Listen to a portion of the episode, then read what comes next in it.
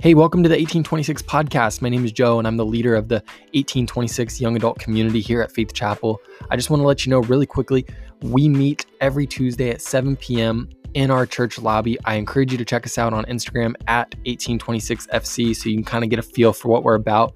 Without any further ado, let's dive into the message.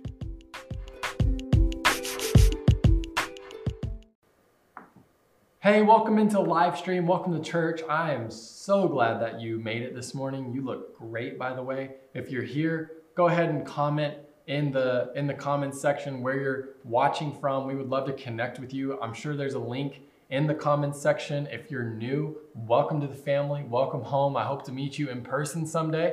But for now, thanks for being here. We're so glad that you can make it. Obviously, in your Sunday best. I know you woke up and you you dressed up for church this morning. But uh, let's read. We're going to be in Daniel chapter 3, continuing our Then and Now series. Daniel chapter 3, we'll start in verse 13. Furious with rage, Nebuchadnezzar summoned Shadrach, Meshach, and Abednego. So these men were brought before the king, and Nebuchadnezzar said to them, Is it true, Shadrach, Meshach, and Abednego, that you do not serve my gods or worship the image of gold I have set up? Now, when you hear the sound of the horn, flute, zither, lyre, harp, pipe, and all kinds of music, if you are ready to fall down and worship the image I made, very good. But if you do not worship it, you will be thrown immediately into a blazing furnace. Then what God will be able to rescue you from my hand?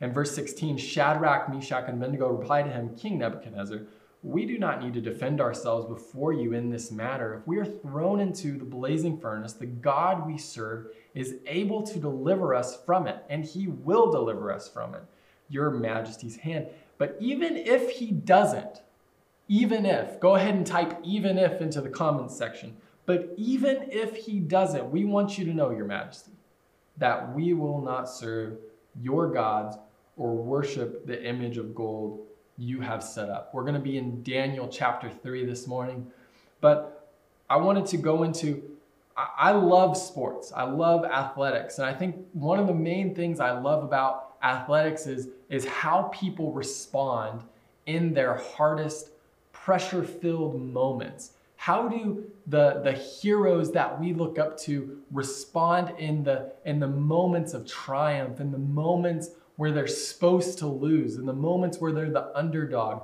I, I love when somebody answers and they hit a big shot or they get a big hit in a clutch situation. And we, we look at these situations, these people, and, and the, the pressure that they had to overcome. It's really incredible. And we go through history looking up to people, whether that's an athlete or an actor or, or a political person, and, and we look at their lives, and the main reason we look up to them is because of how they responded in pressure. Let's look at MLK.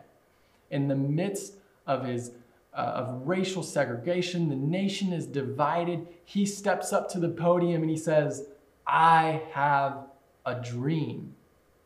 Let's look at the Bible. Jesus hanging on the cross, knowing what's about to happen to him, going through the most gruesome death anybody could ever experience. He hangs on the cross and he says, Forgive them. It is finished. When you're going through pressure, the moments that you're going through right now, do you respond with forgiveness? Do you respond with that attitude of dreaming towards a hopeful future?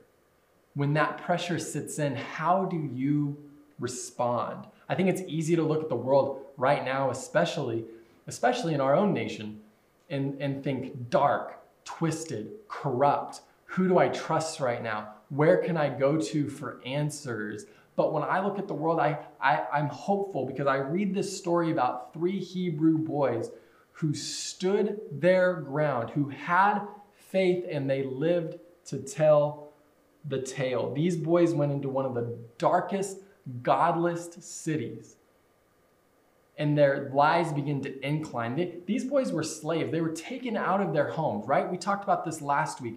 They were taken out of their homes. They were becoming slaves. They had to learn a new culture. They had to learn a new language. They, they came from nothing. They were restarting. The one thing they held on to was their faith. And so they begin to, to work their way up the ladder, right? And King Nebuchadnezzar actually appoints them to be his personal advisors. Let me tell you what that's called. That's called favor. And favor isn't found where you are, favor is found who you are. And let me tell you something else favor follows you. And so we're, we're in Daniel 3. Let me just set the scene for you real quick. We've got these three boys who have worked their way up, they're advisors to the king. And the king, he's a little bit full of himself, he's a little arrogant, a little cocky. He decides that he's going to build this giant statue. And whenever he sees fit, he's going to have music play, and everybody in the whole city is going to bow down to this giant statue. Well, this doesn't sit well with the boys because this goes against who they are. This goes against their own God. This goes against the God that you and I serve. And so they're thinking, what are we going to do? How are we going to navigate through this system? Obviously, we're going to get in, in some pretty big trouble. And they're saying, we can't do this. So the, the, the music begins to play, and everybody along the city starts to bow, except these three boys. And Nebuchadnezzar looks out and he sees the boys and, and he becomes angry. The Bible says he's furious with them and he calls them in and he says, If you don't bow, I'm going to have no choice. I'm going to have to put you into a furnace and you're going to die. And I love what the boys say. Verse 17 If we are thrown into the blazing furnace, the God we serve is able to deliver us. I think some of you are watching and you needed that reminder this morning that God is able, able to save, able to deliver, able to heal, able to restore. Go ahead and put it in the chat. God is able. Type that out. Speak that over your life this morning. God is able. This is a reminder because we're going through a season. You might be going through a season where you've lost hope in the fact that God is able. And I don't want to be a part of a church, I don't want to be a part of a generation that loses focus to the fact that bows to the question, is God able? No, He's always able. He's always working for us. God is able. Even in situations we don't understand, God is able. So if we are thrown into the blazing furnace, the God we serve is able to deliver us from it, and He will deliver us from your majesty's hand. I think I spoke this a, a couple months ago, but I think it's a good reminder. It's one thing to know what God can do, it's another thing to declare what He will do. These boys know what God was going to do for them, and they spoke it. What do you need to speak over your life this morning? What do you need to, to tell your enemies this morning? Maybe it's your own thoughts. Maybe it's a coworker. Maybe it's a family member. But what do you need to say? You know what? My God can, and now I'm believing that He will. Hebrews 11 says, Now faith is confidence in what we hope for and assurance about what we do not see. What are you hoping for today? Can you see it? What's that, that light that you can't seem to find at the end of your tunnel? What's the, the relationship that you can't seem to mend? Joe, there's, there's no hope for me. We, we haven't talked in years, and we never will. What's your hope? Can you see it? What's the thing that you can't seemingly grab onto? What's the thing that's been ripped from you, that's been canceled? What's, what's the thing that you are so uncertain about?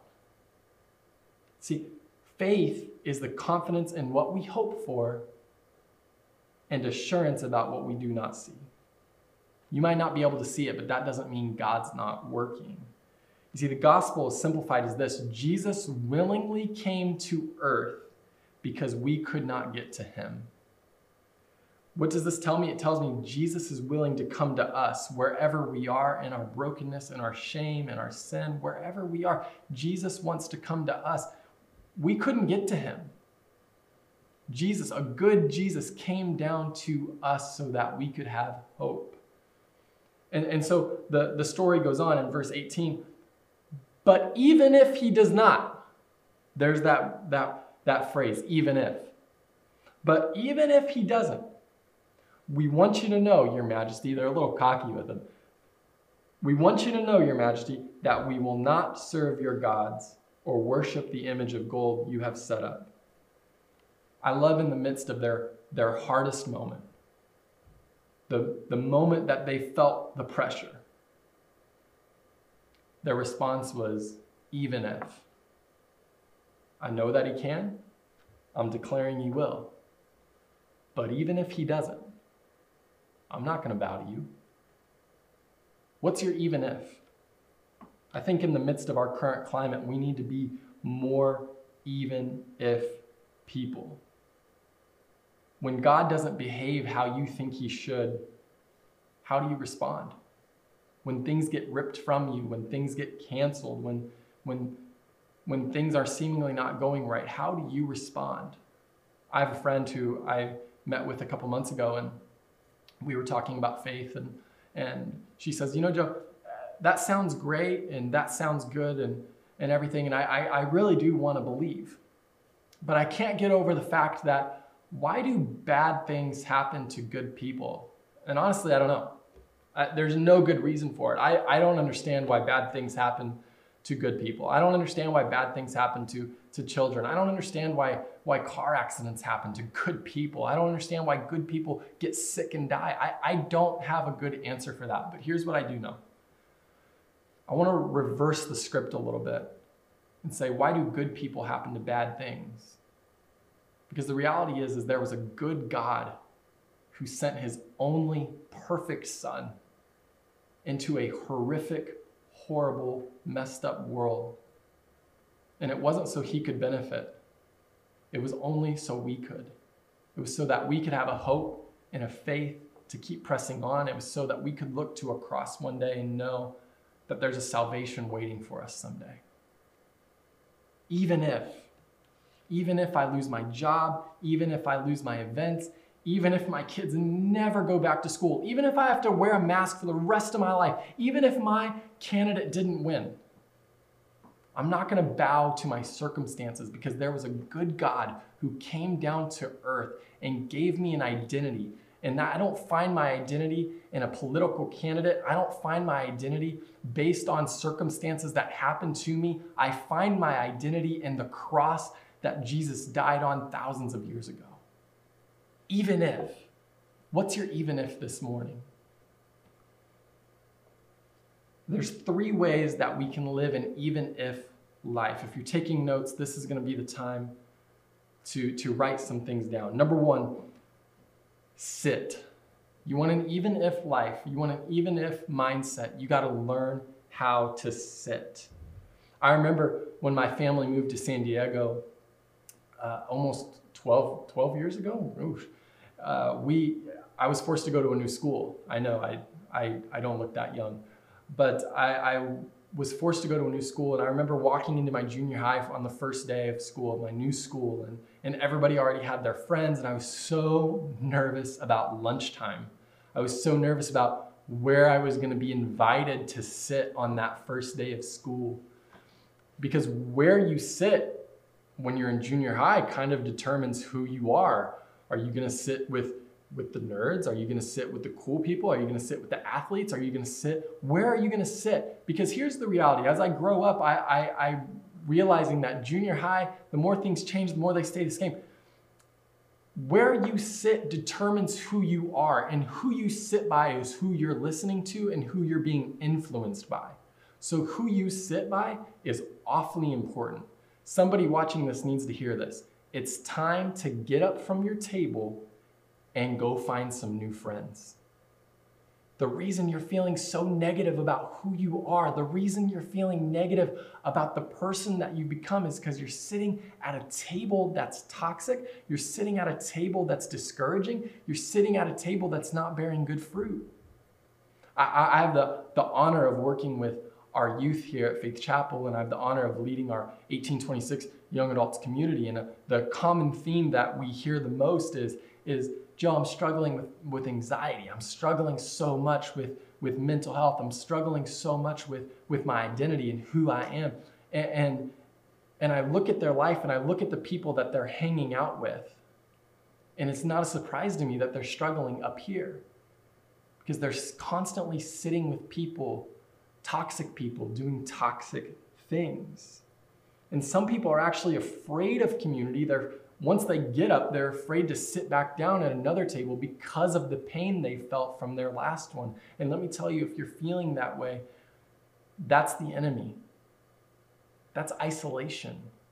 And the worst table you can sit at is the one that's by yourself. Find a table that's going to uplift you and encourage you. That's number one. Learn how to sit. Even if mentality, sit. Number one. Number two, stand. Joe, you just told me to sit. I know. Some of you need a season of sitting. Some of you need to learn how to stand. These boys take a stand. Imagine how hard it would be to take a stand. It, this whole city, everybody was bowing down.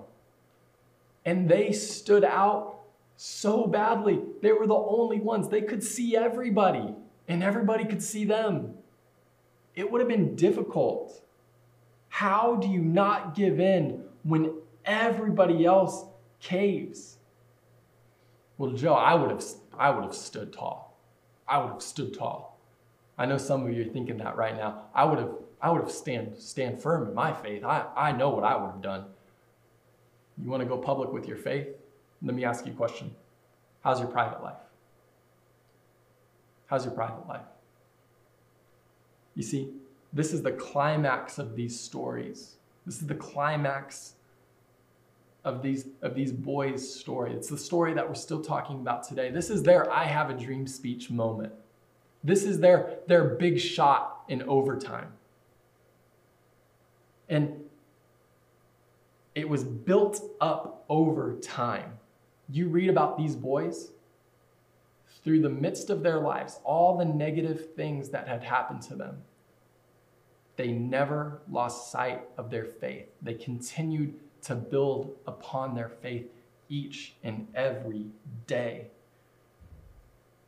Some of us will make up excuses as to why we can't stand, and we wonder why we still feel hopeless, afraid, and alone the story continues and it says that the, the king turned up the temperature seven times hotter. He was so mad. He wanted to be sure that these boys burned.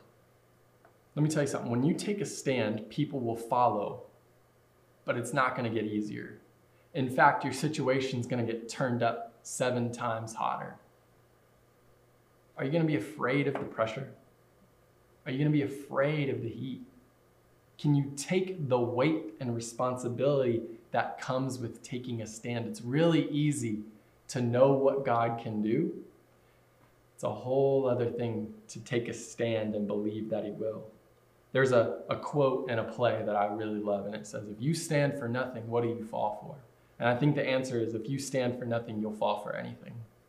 So, number one, you got to learn how to sit and who to sit with. Number two, you got to take a stand and know when to take a stand. And number three, you gotta walk. Gotta walk the walk. These boys walk into the furnace. What do they say? I know that he can. I'm declaring that he will. But even if he doesn't, I'm still going to praise him. And they walked with faith into the furnace. The very thing that was meant to kill them, they walk into. The Bible says that the king sent his servants down to check on the boys to see if they had burned up. And as the servants were going down into the furnace, just the, the, the heat, the excess heat outside of the furnace was killing them. The very thing that was meant to kill the boys was actually killing the executors. I love the Bible. I love how it, how it correlates because the very thing that was meant to kill Jesus, the cross, is the very thing that you and I look to today as a symbol of hope and peace and faith. You got to sit with somebody, you got to stand for something, but you got to walk through everything. And God didn't promise us a life without challenges, but He promised to walk with us. And when they walk out of the fire, this is what the story says when they walk out of the fire, the ropes that had held them together had burned off and they were free. This is a word for somebody this morning. The very ropes that are tying your life and tying your soul down. You might be walking through a fiery season so that you can be free from the things that you were held down. My marriage feels like it's in ropes. My relationship with my kids feel like it's in ropes. My, my battle with my, my own mental health feels like it's in ropes. My, my loneliness feels like it's in ropes. And I'm encouraging you, walk with faith because the things you're enduring today are giving you the strength to produce tomorrow. When you got to walk through a fire, the things in life that have been trying to tie you down begin to loosen. So you got to sit, you got to stand, and you got to walk. That's the key to live an even if life. I want to take a side route really quickly because I looked up the name, the meaning of the original names. You see, these boys, when they were brought out of their homeland as slaves, they were given new names, and those names were Shadrach, Meshach, and Abednego. Their original names, however, were different. Let's start with Shadrach. Shadrach's original name was Hananiah. Hananiah. Hananiah means Jehovah has been gracious. And I, I see Shadrach coming out of the fire, and people are amazed that he survived. They say, What happened? He says, My God is gracious, and he showed me his grace today. Meshach's original name was Mishael. And I honestly don't know if I'm saying that right. I'm not going to stand behind the podium and, and pretend like I know it all. I have no idea if I'm saying that right. You can correct me in the comments if I'm wrong. Mishael means who is like God. And I imagine he comes out of the fire and he's telling the story about what happened. They say, Who could have done this to you? How did you survive? And he's saying, Have I not told you? There's nobody like my. There's nobody like my God. And then there's Abednego. And his original name was Azariah which means Jehovah has helped. And he's telling the story years later about what happened. He's saying, We went into the furnace and they turned it up seven times hotter, and we came out on the other end. And my God helped us. My God helps me, and He can help you. And I've got two other brothers to back me up and help them as well. I don't know what you're going through today. But I know that God is gracious. There is nobody like him. And he wants to help you. Even in the midst of your worst possible scenario, he's gracious. There's no one like him, and he wants to help you. Let's finish this story. But suddenly Nebuchadnezzar jumped up in amazement and exclaimed to his advisors, Didn't we tie three men and throw them into the furnace? Yes, Your Majesty, we certainly did. They replied, Look, Nebuchadnezzar, I see four men unbound, walking around in the fire, unharmed, and the fourth looks like a god. Then Nebuchadnezzar came as close as he could to the door of the flaming furnace and shouted, Shadrach, Meshach, and Abednego, servants of the Most High God, come out, come here. So Shadrach, Meshach, and Abednego stepped out of the fire.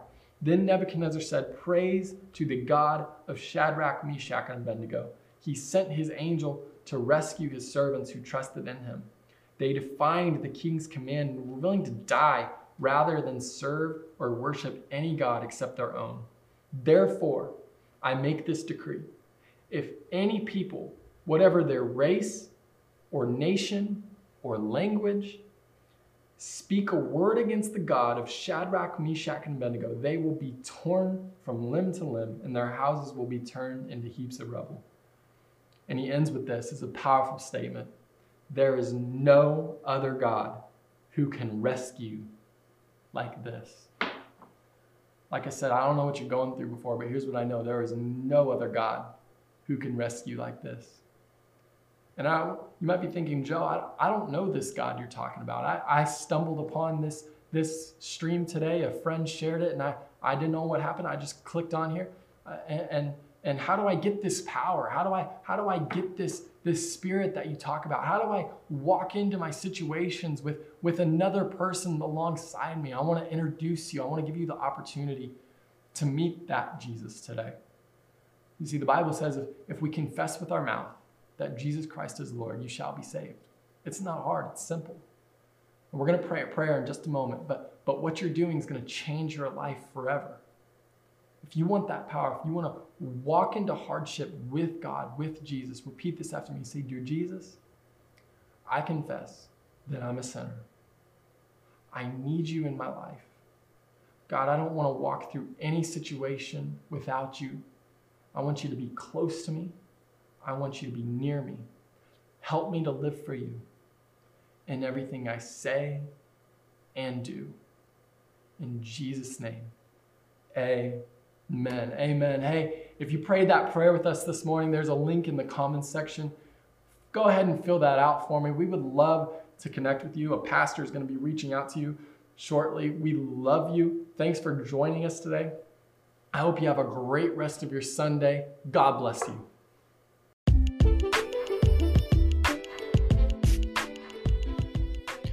Hey, thanks for joining us. I hope that message encouraged you. I hope it inspired you. I want to let you know that we meet every Tuesday at 7 p.m. You're free to join us. We'd love to meet you. We meet on campus at our home church, Faith Chapel San Diego. You can look us up online. You can follow us on Instagram at 1826 for more info. We hope to see you soon.